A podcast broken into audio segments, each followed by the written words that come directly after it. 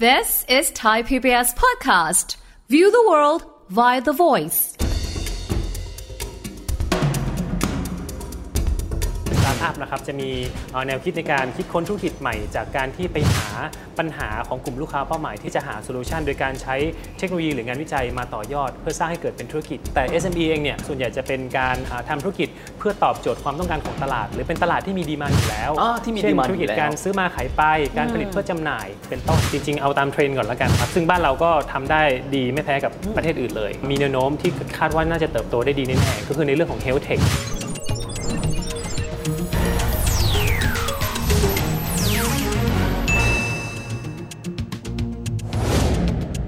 สวัสดีครับ ยินดีต้อนรับเข้าสู่รายการเศรษฐกิจติดบ้านนะครับ ระยะหลังเราจะได้ยินนะครับบอกว่าหน่วยธุรกิจใหม่ ๆ ที่มีการพัฒนาขึ้นมาและกลายเป็นบริษัทที่เป็นเทคโนโลยีเขาเรียกกันว่าสตาร์ทอัพหลายคนอาจจะตั้งคำถามแบบนี้ครับแต่ก่อนเนี่ยเราได้ยินคำว่า SME เอ๊ะแล้วสตาร์ทอัพเหมือนกับ SME อย่างไรทำไมเราต้องบ่มเพาะเขาเป็นพิเศษ และที่เขาบอกว่ารายรับพวกเขาจะเป็นเท่าทวีคูณถ้าเขาสำเร็จมันเป็นยังไงกันแน่ วันนี้มาคุยประเด็นนี้กันนะครับสตาร์ทอัพฉบับมือใหม่นะครับกับแขกรับเชิญของเราเป็นผู้อำนวยการฝ่ายพัฒนาโครงการกองทุนพัฒนาผู้ประกอบการเทคโนโลยี และนวัตกรรมหรือว่า TED Fund นะครับคุณเอกทัศน์พัทรโภคพัฒน์ครับคุณมินสวัสดีครับครับ สวัสดีครับ คุณมินหลายๆคนพอฟังบอกว่า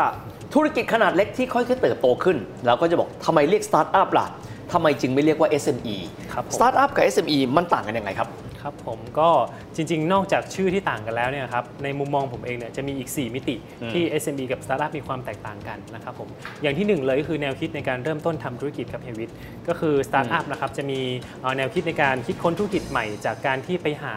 ปัญหาของกลุ่มลูกค้าเป้าหมายที่เราเรียกว่า Pain Point อ่าจากนั้นเขาก็พยายามที่จะหา solution โดยการใช้เทคโนโลยีหรืองานวิจัยมาต่อยอด เพื่อสร้างให้เกิดเป็นธุรกิจนะครับ แต่ SME เองเนี่ยแนวคิดในการทำธุรกิจของเขาส่วนใหญ่จะเป็นการอ่าทำธุรกิจเพื่อตอบโจทย์ความต้องการของตลาด หรือเป็นตลาดที่มี demand อยู่แล้วอ่าที่มีเช่น demand ธุรกิจอยู่แล้วการซื้อมาขายไปการผลิตเพื่อจำหน่ายเป็นต้นนะครับผมซึ่งสินค้าและบริการส่วนใหญ่ก็จะเป็นสินค้าที่เราคุ้นชินกันดีเป็นปกตินะครับผมอืมส่วนมิติที่ 2 ก็คือขนาดในการเริ่มต้นของธุรกิจครับสตาร์ทอัพจะเริ่มต้นด้วยธุรกิจที่มีขนาดเล็กมากๆ ซึ่งเล็กในนี้อาจจะหมายถึงคนคนเดียวเลยก็ได้ครับโอ้โหที่เป็นงั้นเลยผู้เริ่มต้นทำธุรกิจเออครับผมแต่เมื่อถึงจุดจุดหนึ่งที่ธุรกิจนี้ประสบความสำเร็จ เขาจะมีขนาดที่โตมากๆ อาจจะโตกว่า SME หลาย ๆ เท่าเลยนะครับผมตรงกันข้ามกับ SME ครับที่ขนาดในช่วงเริ่มต้นอาจจะมีขนาดที่ใหญ่กว่าธุรกิจสตาร์ทอัพนะครับผมอาจจะมีคน 2 คน 3 คน มีการจ้างพนักงานเข้ามาช่วยในการทำงานนะครับแล้วก็มี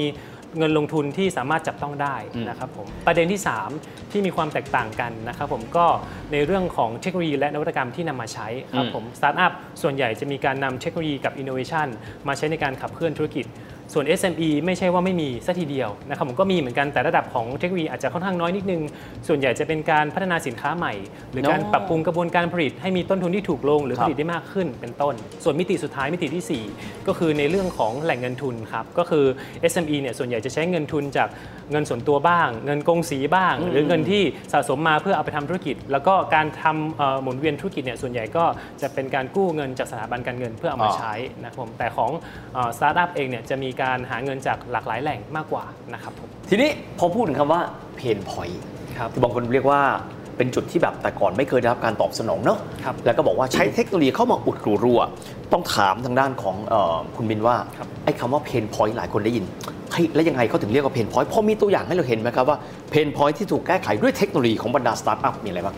pain point จริงๆมันมันเป็นปัญหาที่อยู่รอบตัวเรานะครับผมที่ที่เราเจอมันอยู่บางทีอาจจะเป็น pain point จากตัวของเราเอง แต่เราต้องไปดูว่า pain point นั้นอะมันมีขนาดใหญ่มากพอที่เราจะหา solution มาแล้วทำให้เป็นธุรกิจหรือเปล่าอืมนะครับยกตัวอย่างเช่น ในช่วงสถานการณ์โควิดที่ผ่านมาครับคนออกจากบ้านไปไหนไม่ได้ ไม่รู้จะหาข้าวที่ไหนกินอะไรอย่างเงี้ยครับก็มีเอ่อการหา solution ที่เป็นการทำ food delivery นะครับเพื่อที่เพื่อที่ให้คนนะครับสามารถ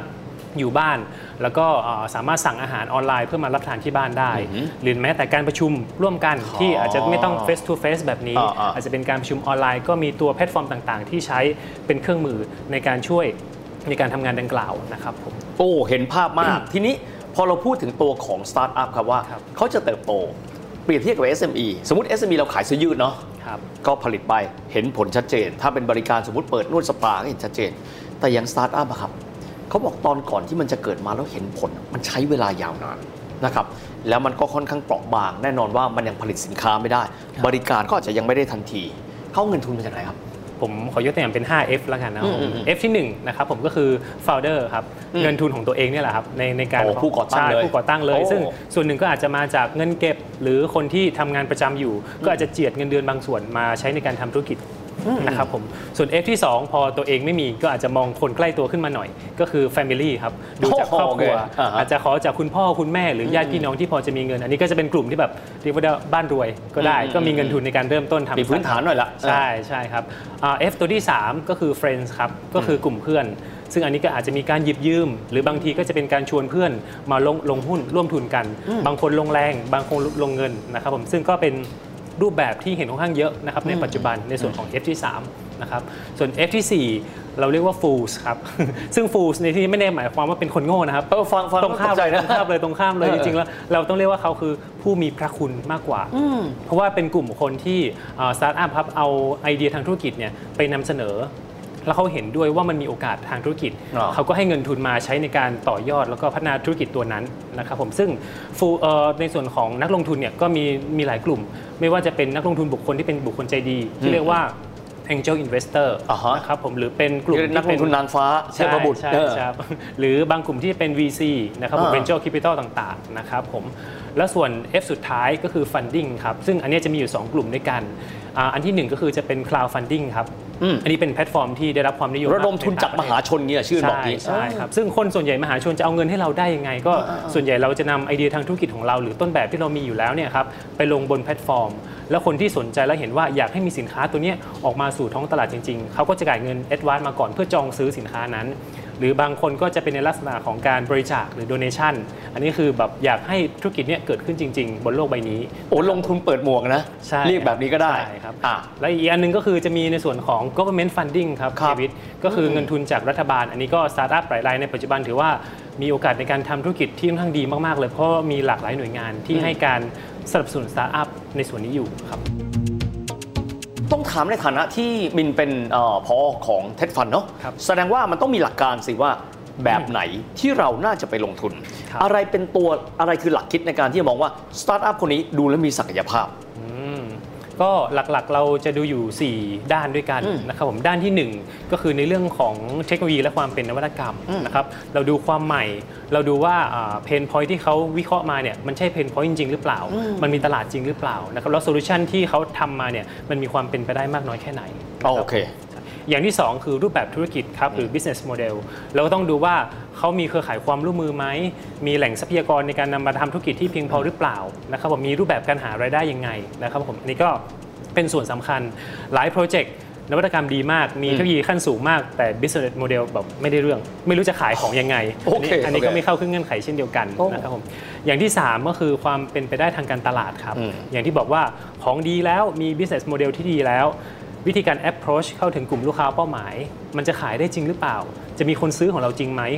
อันนี้ก็เป็นสิ่งที่อ่าทางหน่วยให้ทุนเขามองว่าให้ทุนไปแล้วเนี่ยไม่ใช่ว่าทำของขึ้นมาสุดสุดท้ายขายไม่ได้ แล้วก็เจ๊งไปอะไรอย่างเงี้ยครับแล้วอย่างที่ 4สำคัญไม่แพ้กันเลยคือเรื่องของทีมครับผมพี่วิทย์อืมก็คือทีมเป็นส่วนที่สำคัญคือ องค์ประกอบของทีมสตาร์ทอัพจะต้องมีความหลากหลาย แต่ละคนอาจจะเก่งในคนละด้าน คนคนเดียวคงไม่เก่งไปซะทุกอย่าง จะต้องมีทีมที่มีความพร้อม รวมถึงมี partner ทางธุรกิจที่จะมาช่วยขับเคลื่อนธุรกิจนั้นนะครับให้ประสบความสำเร็จได้ มินครับฟังดูแล้วเหมือนกับสตาร์ทอัพเนี่ยถ้าเทียบก็เป็นเหมือนการปลูกพืชที่ต้องต้องได้รับการประคบประหงมเนาะครับผมแล้วหลายคนก็พูดว่าโอกาสสำเร็จของสตาร์ทอัพเนี่ยมันดูค่อนข้างน้อยครับปกติแล้วหลักคิดของผู้ที่จะเข้าไปลงทุนอย่างกรณีของ TED Fund เนี่ยนะครับครับผมปกติแล้วเนี่ยเราประเมินผลระหว่างช่วงที่เราให้เงินลงทุนกับเขาต้องใช้คำว่าให้เปล่าครับเราประเมินผลเขาอย่างไร เพราะแน่นอนที่สุดว่ามีความเสี่ยงมากกว่าธุรกิจที่มันลงตัวไปแล้วใช่ใช่แต่นี่เราไปลงทุนกับสิ่งที่ว่าถ้าโชคดี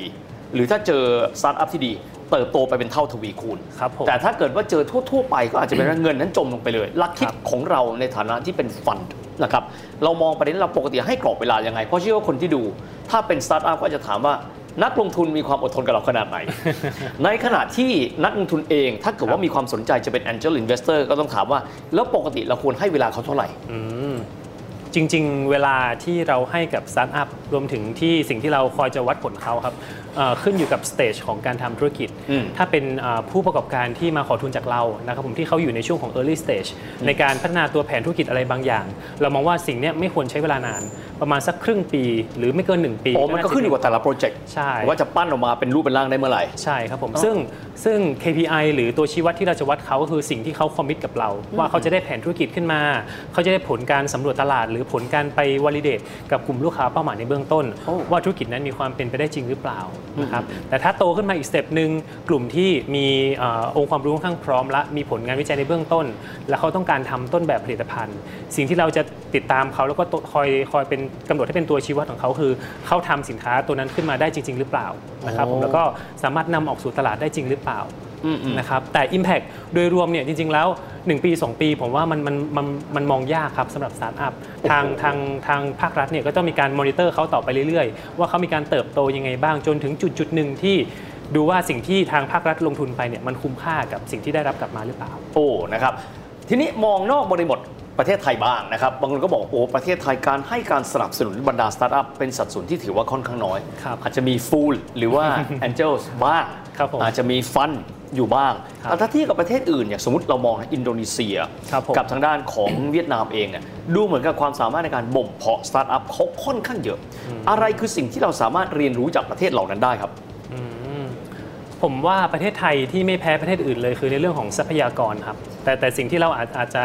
อ่าอาจจะสู้เขายังไม่ค่อยได้ น่าจะเป็นในเรื่องของความพร้อมของเทคโนโลยีที่นำมาใช้นะครับผมรวมถึงทรัพยากรบุคคล ที่จะกลายเป็นสตาร์ทอัพที่มีศักยภาพในการสร้างธุรกิจตัวหนึ่งขึ้นมานะครับผมและอีกส่วนหนึ่งที่สำคัญก็คือในส่วนของภาครัฐครับที่มีจะต้องมีการแก้ไขกฎระเบียบหรือกฎหมายอะไรบางอย่างอ๋อเพื่อให้เอื้อต่อการทำธุรกิจสตาร์ทอัพครับซึ่งจริงๆแล้วหลาย ๆประเทศเขาก็มีความคล่องตัวมากมากกว่านะครับผมแล้วก็ อีกส่วนหนึ่งที่มีความสำคัญไม่แพ้กันเลยก็คือนักลงทุนครับผมครับถ้ามองถึงนักลงทุนที่ลงในสตาร์ทอัพในบ้านเราครับส่วนใหญ่ปัจจุบันมีจำนวนเพิ่มมากขึ้นครับเฮียวิทย์ถ้าเทียบกับสมัยแต่ก่อนครับแต่ก็ยังรองรับความเสี่ยงได้ไม่สูงมากโอ้ก็คือส่วนใหญ่โอเคจะลงในสตาร์ทอัพที่มาชวนนิดนึงแหละ มั่นใจแหละว่าจะสามารถสร้างคือ return พอเห็นอยู่ลำไรลำไรแล้วว่าเกิดแน่ใช่ใช่ใช่แต่จริงๆแล้วมันมีจุดพลิกผันอยู่จุดหนึ่งคือสตาร์ทอัพในจุดที่เป็นช่วงเริ่มต้นนะครับที่เป็นช่วง seed หรือ pre seed ซึ่งครับตรงนั้นน่ะถ้าหากมี investor กล้าลง แล้วเขาสามารถ success ได้จริง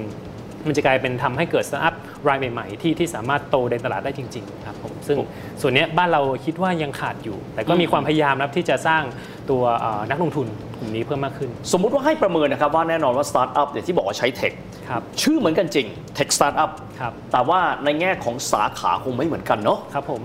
ในแง่ของจุดแข็งของคนไทยครับที่ทางด้านของมินคิดว่าเราสามารถต่อศักยภาพของพวกเขาได้เนี่ยน่าจะเป็นอุตสาหกรรมแบบไหน ธุรกิจ sector ใดเทคโนโลยีประเภทใดครับ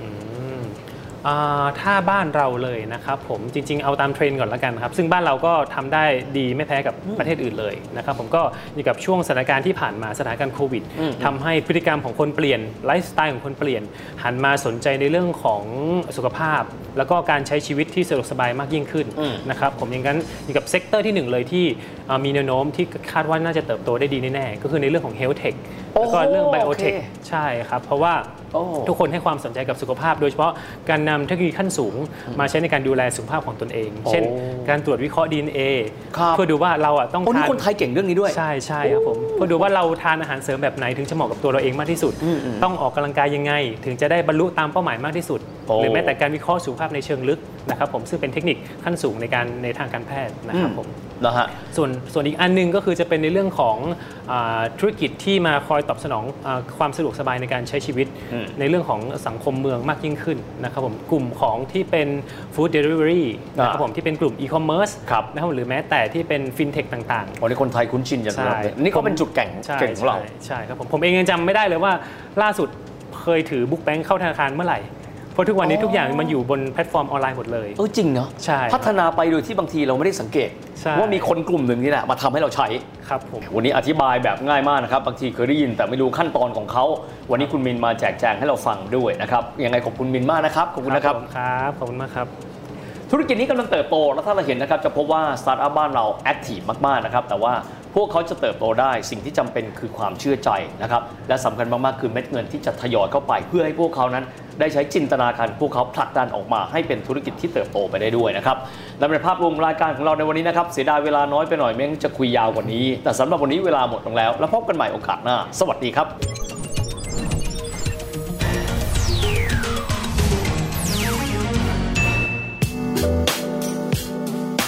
ติดตามรายการทางเว็บไซต์และแอปพลิเคชันของไทย PBS Podcast Spotify SoundCloud Google Podcast Apple Podcast และ YouTube Channel Thai PBS Podcast Thai PBS podcast. View the world via the voice.